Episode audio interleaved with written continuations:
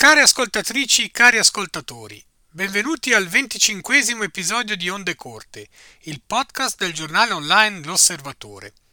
Al microfono vi salutano Amedeo Gasparini e Cleto Pescia. In questo episodio Amedeo ci porterà dapprima a visitare la casa in Olanda dove Guglielmo II, l'ultimo Kaiser tedesco, trascorse in esilio gli ultimi anni della sua vita. Scopriremo poi cosa fu l'operazione Anthropoid. Buon ascolto!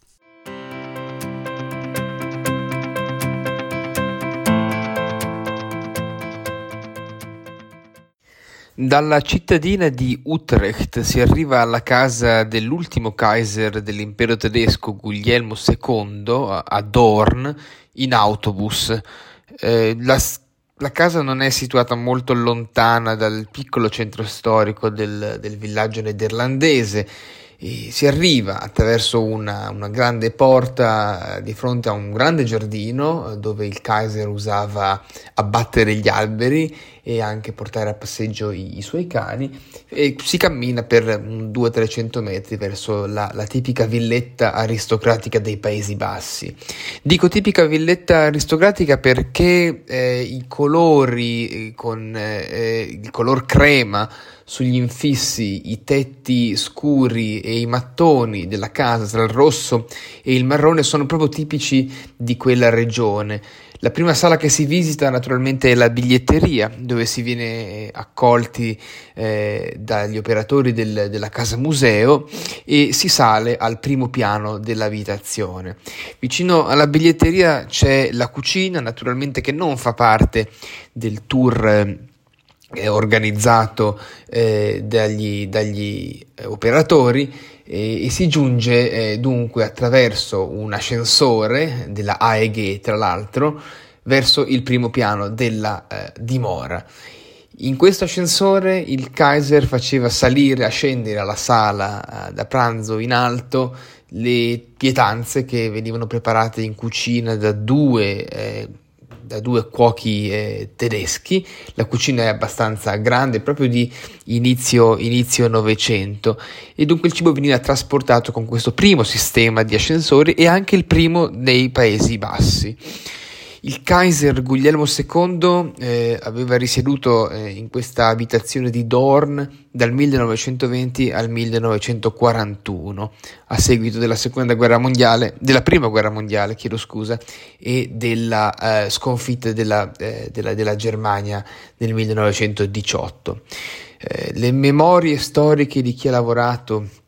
con Guglielmo II, alla corte diciamo in esilio di Guglielmo II, eh, sono molto fresche, eh, la, la, la, servitù veniva trattata abbastanza bene nonostante il Kaiser avesse delle giornate eh, monotone, lavorava appunto come dicevamo in giardino, studiava anche archeologia eh, e storia e soprattutto scriveva le sue memorie che in teoria lui credeva lo avrebbero riabilitato più avanti.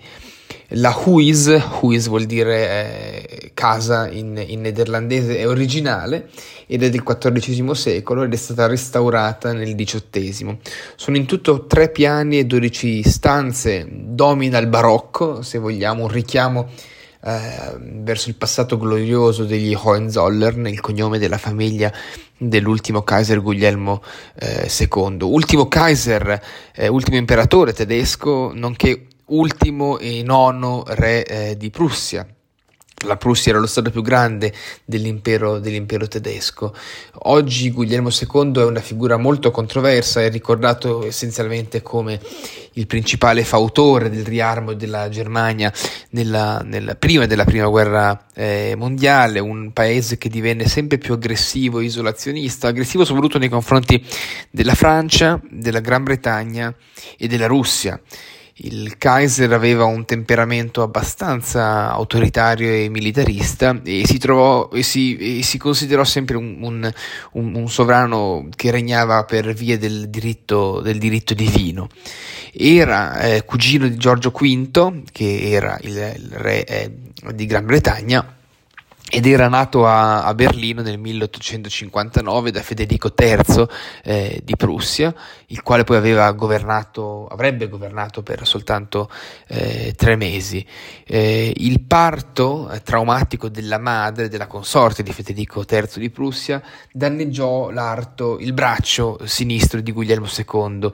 eh, il quale ebbe sempre dei grossi problemi per questo uh, arto uh, striminzito, eh, doveva farsi fare i vestiti eh, su misura e lo nascondeva, diciamo, quando andava a ispezionare l'esercito o piuttosto nelle occasioni formali.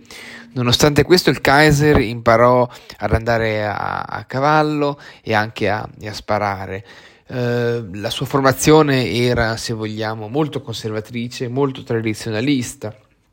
Da giovane aveva studiato al ginnasio, al ginnasio di, uh, di, di, Kassel e poi all'università di, di, Bonn, poi si spostò a Parigi, andrò, andò in Inghilterra ed accedette al trono nel 1888 quando si scontrò con il grande garante dell'ordine europeo, eh, Otto von Bismarck, eh, che poi licenziò, avrebbe licenziato eh, di lì a poco. La fine di Bismarck corrisponde all'inaugurazione definitiva del regno di Guglielmo II, un, eh, un regno che si eh, inaugura all'interno di una nuova epoca dell'Europa del tempo, quella della Belle Époque, eh, se vogliamo. Il riarmo tedesco di cui accennavo prima venne naturalmente portato avanti eh, da, da, da, dal Kaiser che si sentiva eh, molto potente all'epoca e lo era in effetti, ma questo ebbe come risultato quello di alienarsi la, la Gran Bretagna e, e che naturalmente si a sua volta come prima potenza dell'ordine europeo si eh, riarmò e si arrivò dunque alla famosa spirale del 1914. Uh, il riavvicinamento dunque tra Londra e Parigi avviene proprio in questo, in questo, in questo senso. Eh, Guglielmo II sbarcò, come, come, come, ci si potrà ricordare, a Tangeri nel 1905 e si accreditò come in, in, interprete dell'indipendentismo eh, del, del Marocco semplicemente per fare delle delle mosse eh, che avrebbero indispettito, se vogliamo, Londra e, e Parigi. La, la, postura sempre più assertiva e aggressiva della Germania Guglielmino venne, venne eh, diciamo che era una risposta eh, a una preoccupazione anche se vogliamo legittima, eh, storica della Germania oggi come allora, e cioè il fatto di essere compressa tra Occidente e Oriente, cioè da una parte la Francia e dall'altra parte, parte grosso modo la Russia, non c'era la Polonia all'epoca, era, era in gran parte assorbita dalla Prussia tedesca e dalla Russia imperiale. Eh, quindi da una parte abbiamo appunto il, i tre paesi, appunto Russia, Gran Bretagna e, e, Francia, dall'altra parte c'è la Germania che è alleata con l'Italia, il Regno d'Italia e, e l'impero austro-ungarico. Nel luglio del 1914, al momento della, dello scoppio della, della, della guerra e, e, del, e, del, mese, lungo mese di ultimatum alla Serbia, il, il Kaiser era, era, a Kiel in, in, eh, in vacanza, eh, condivise con Franz Josef eh, il, l'ultimatum di Vienna nei confronti di, di Belgrado e, e, poi però alla fine decise per optare verso, verso la guerra. Eh, passata la guerra si rifugia il 29 ottobre del 1918 in un piccolo paesino del Belgio che si chiama Spa e, e qui eh, dopo aver firmato la resa si spostò nei, nei, paesi, nei, paesi, Bassi. I Paesi Bassi erano rimasti neutrali durante la grande, la grande guerra. Si passò nel frattempo da, con una rivoluzione in Germania dalla, eh, dalla, dalla monarchia costituzionale alla repubblica parlamentare e dunque fu, fu, il Reichstag, il Parlamento, a chiedere l'abdicazione eh, del, de, de, del, Kaiser e il nuovo cancelliere fu poi eh, Friedrich Ebert. Um, il, uno dei motivi, uno delle, degli elementi che consentirono a, a Guglielmo II di restare in, eh, nei Paesi Bassi fu il fatto che egli dovette rinunciare alla corona e a qualsiasi eh, pretesa in questo senso. Nella primavera del 19 dunque l'ex Kaiser comprò la sua Huis eh, Dorn, dove si stabilì appunto, come dicevamo, nel 1920 e dovette portare con sé tutti gli averi. Stiamo parlando di 64 carrozze di treni che partirono eh, per i Paesi Bassi e contenevano porcellane, eh, argento, libri, vestiti, che venivano dai, dai palazzi reali di, di Potsdam e di, e di, Berlino per un complesso di più o meno 30.000, eh, 30.000 eh, oggetti. Dunque entriamo quindi virtualmente nella casa di Guglielmo II, si è appena poco sopra all'Aia, le cucine erano nel piano terreno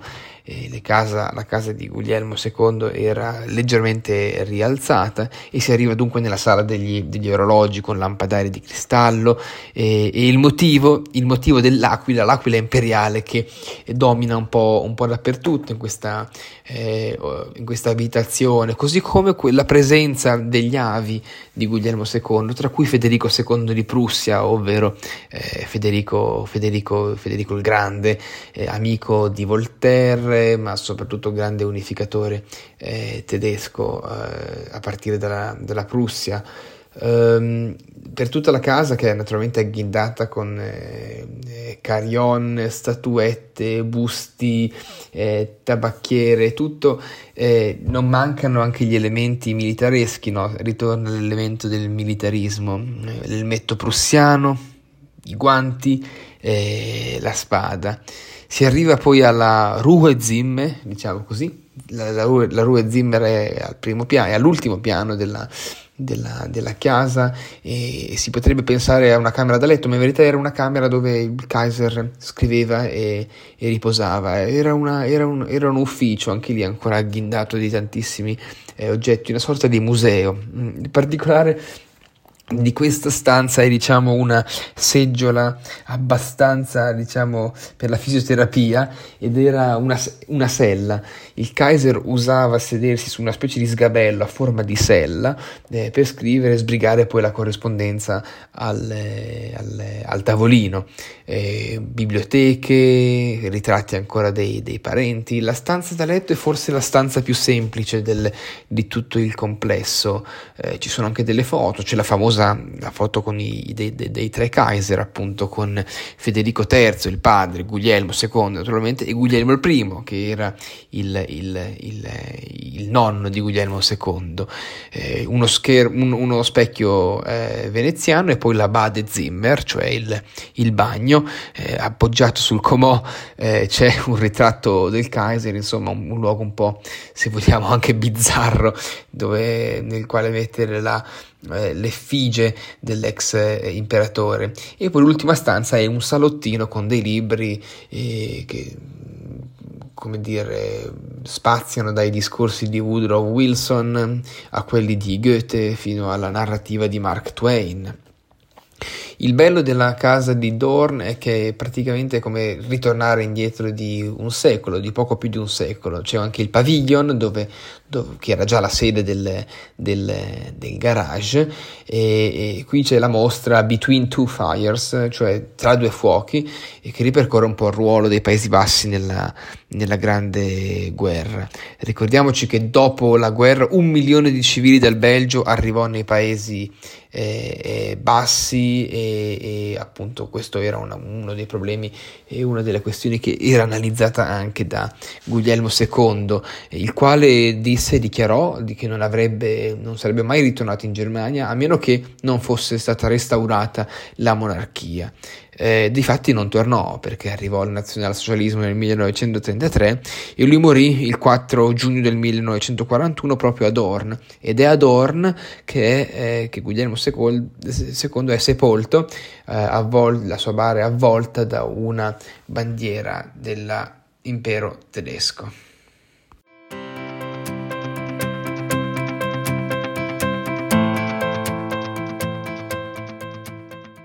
Reinhard Heydrich era abbastanza conosciuto e stimato ai vertici del Terzo Reich. Il 27 settembre del 1941 arrivò a Praga e dovette sostituire il cosiddetto protettore Konstantin von Neurath al vertice del protettorato di Boemia e Moravia. In passato si era occupato della liquidazione delle SA, che erano le Schutzabteilung, i rivali, diciamo così, delle, delle SS, capitanati da Ernst Röhm, nell'ambito della notte dei, dei lunghi coltelli e poi divenne mano a mano a parte che il nazista eh, perfetto, anche uno degli uomini più potenti all'interno del Terzo Reich. Era considerato efficace, era un sinistro esecutore eh, del regime, si sarebbe poi conquistato, come è noto, il titolo di bestia bionda, ambizioso, freddo e anche abbastanza arrogante, il nazista ideale, se vogliamo, lo stereotipo dell'ariano, un padre di famiglia, alto, anche bello, con eh, eh, tutte le incarnazioni, diciamo, della razza pura, come si diceva al tempo, ariana, no? Ecco, ma anche un velo di misticismo tipico delle, delle SS. Uh, il amante dello sport, uh, della musica, era il numero due di Heinrich eh, Himmler, che era il capo delle, delle, delle SS. In un intervento radiofonico, Thomas Mann, premio Nobel, eh, ma soprattutto grande eh, nemico e oppositore del regime nazista, lo definì lo scagnozzo di Hitler Ecco, Heydrich aveva servito in passato sotto l'ammiraglio Erich Reder negli anni venti e disprezzava la democrazia della Repubblica eh, di, di, di, Weimar e riuscì a, a, trasformare, quando poi arrivò nel settembre del 41, quella che oggi è la Repubblica Ceca in una sorta di laboratorio del terrore, de, della, della repressione. Aveva incontrato a Kiel, quindi nel nord della Germania nel 1930, Lina von Osten e fu lei che lo introdusse al nazionalsocialismo e lei che si trasferì con, con Heydrich a, a, a Praga fu sempre diciamo, un, uno sponsor eh, di primissimo piano per forgiare i desideri e anche le azioni della bestia bionda. Come molti all'interno del Terzo Reich, anche Heydrich credeva che il Reich sarebbe durato uh, mille anni. Il suo ruolo di Reichsprotektor, questo è il termine eh, in tedesco, viaggiava diciamo su due binari. Da una parte il governo e dall'altro eh, lo, lo, sterminio. Eh, ricordiamoci che il Terzo Reich aveva un spiccato disprezzo nei confronti dei popoli slavi i tedeschi dovevano regnare mentre i cechi, gli slovacchi, eh, ma anche i polacchi dovevano eh, servire. Ecco, eh, nel 1938 ci fu la conferenza eh, di Monaco che aveva consegnato a, alla Germania parte della, della, della, Cecoslovacchia, che poi ovviamente venne inglobata nella veste di Boemia e Moravia nel 1939 e dunque si era trasformato questo piccolo paese all'interno dell'Europa centrale in una sorta eh, di, di, di, parco giochi eh, dei nazisti quando eh, si esercitavano delle efferatezze eh, incredibili. Il famoso campo di Teresin eh, o Theresienstadt in tedesco è uno dei campi di, di transito che poi portarono ad Auschwitz eh, più famosi eh, della, della, regione. Ecco, Heydrich eh, quando arrivò mm, nella capitale ceca, cecoslovacca al tempo, fece immediatamente capire che la musica, diciamo così, era cambiata rispetto a von Neurath. Von Neurath era accusato di essere troppo morbido nei confronti dell'implementazione della, della politica eh, anti-ebraica. Nel, nel complesso, Heydrich fece arrestare attorno ai 5.000 partigiani antinazisti e in questo senso si guadagnò eh, un rispetto anche all'interno eh, dei, dei, dei, rami ai quali, eh, ai, nei quali serviva, cioè nelle, nelle SS. Addirittura iniziò un programma di rieducazione eh, locale e si autoinvestì patrono della cultura, della cultura ceca. Ecco, il 1938 segna certamente eh, la presa eh, definitiva eh, dei, dei, nazisti nei confronti della Cecoslovacchia, perché poi nel 1939 era già tutto quanto compiuto, ma con l'arrivo di Heydrich veramente si alzò notevolmente ancora il livello della, della, eh, della repressione nei confronti, nei confronti del popolo ceco.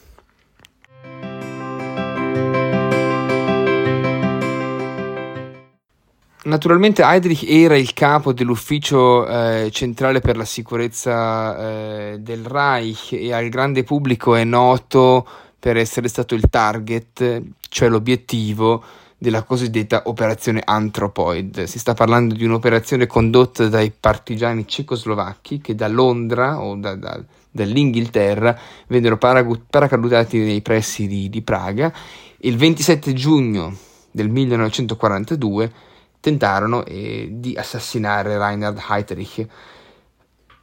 Il governo in esilio, eh, in esilio dal marzo del 1939, che all'epoca era capitanato da Edward Benesch, voleva dare un, un contributo, siamo in piena guerra mondiale in piena Shoah, eh, rispetto al tentativo di liberazione del paese da parte dei nazisti. Dunque, assieme a tutti i reparti del caso, eh, riuscì a, nell'impresa di eh, appunto far arrivare dei paracadutisti all'interno della Cecoslovacchia eh, occupata in maniera eh, clandestina.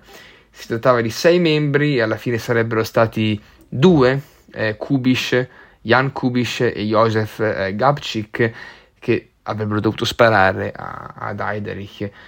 Dunque, arrivati nel gennaio del 42, per mesi e mesi si nascosero e vennero, vennero ospitati da delle famiglie eh, modeste nei, nel, nell'Interland, diciamo così, eh, di, eh, di, Praga. Sono le 10.30 del 27 maggio 1942 e nei pressi di Oleszowice eh, i due paracadutisti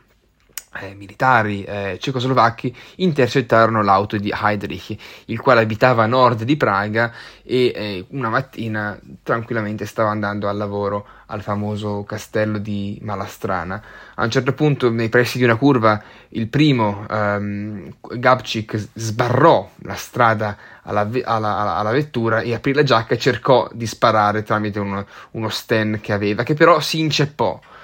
e al posto di scappare, Heydrich eh, non perse eh, di vista il fatto che tutti quanti eh, dovevano essere repressi e non aveva alcun, alcuna remora o alcuna pietà, dunque decise di alzarsi e di levarsi dall'auto al posto appunto di, di, scappare e di prendere la mira e di sparare a questo partigiano, se non che eh, da dietro eh, Gabčík, l'altro eh, l'altro partigiano lanciò una bomba a mano che eh, provocò un piccolo danno alla, alla, alla macchina eh, di Heydrich, se non che, eh, se non che la, eh, il fianco del, del, del, nazista venne colpito da una serie di, di schegge. Immediatamente fu portato all'ospedale Bulovka e furono ore abbastanza drammatiche ai vertici del Terzo Reich perché eh, nel 1942 l'offensiva sovietica era ancora lenta a, a procedere e uno dei più importanti nazisti all'epoca, perché poi da quando era a capitanare la Boemia e la Moravia era diventato ancora più famoso, Heydrich, stava per, eh, per morire. Paradossalmente la penicillina che oggi conosciamo benissimo, lo avrebbe, lo avrebbe guarito, ma alla fine eh, la, la, peritonite degenerò in setticemia e Heydrich morì eh, qualche giorno dopo, una settimana dopo il, il, il 4 giugno, quindi otto giorni dopo eh, l'attentato. Nel complesso, la cosiddetta operazione Anthropoid raggiunse l'obiettivo primario di eliminare eh, il, il, target e, e, molti rimasero anche sorpresi del fatto che nessuno era mai riuscito a, a, come dire, a sfidare Heydrich e due partigiani invece riuscirono addirittura a, a compromettere eh, il suo stato di salute e alla fine eh, di, di, togliergli, di, togliergli, la vita. Ecco, a mezzogiorno eh, Hitler chiamò eh, Karl Hermann Frank. Karl Hermann Frank era il vice di Heydrich in, in Boemia e gli ordinò di trucidare all'istante 10.000 eh, civili cechi Addirittura il Reich garantì una ricompensa di circa un milione di marchi, che erano tantissimi soldi, a chiunque avesse fornito delle informazioni ai, agli attentatori. Eh, I due si nascosero all'interno della famosa chiesa di Cirillo e, e Metodio, che è ancora visibile nei pressi della eh, famosa casa danzante eh, di Praga. E, e, vennero scoperti qualche giorno dopo perché uno dei, dei, dei, dei membri dei paracadutisti tradì per ricevere la, la la, su- la, ricompensa. Il nome era Karel Ciurda, era un compagno di Gabčík e, e, di Kubish che informò quindi la Gestapo del nascondiglio eh, dei due. Quasi in fi- come, come, in un film iniziò l'attacco da parte della Gestapo di questa, di questa chiesa di, di Cirillo e, e, Metodio dove i due erano, erano nascosti e, e alla fine perirono il 18, il 18 giugno. Dunque l'operazione Anthropoid insegna che si può sopravvivere all'invasore e talvolta ehm, l'invasore che sottomette i popoli, uccide, saccheggia, stupra ed esercita eh, terrore, alla fine forse è anche vittima della propria arroganza. È oramai mh, abbastanza chiaro dal punto di vista storico che, che una volta eh, che il, l'arma eh, del partigiano si era eh, inceppata, Heydrich avrebbe dovuto scappare. Non lo fece, non lo fece perché forse voleva dare una lezione a chi tentava mai di eh, mettere, eh, mettere, in dubbio il suo potere e alla fine, e alla fine perì anche lui.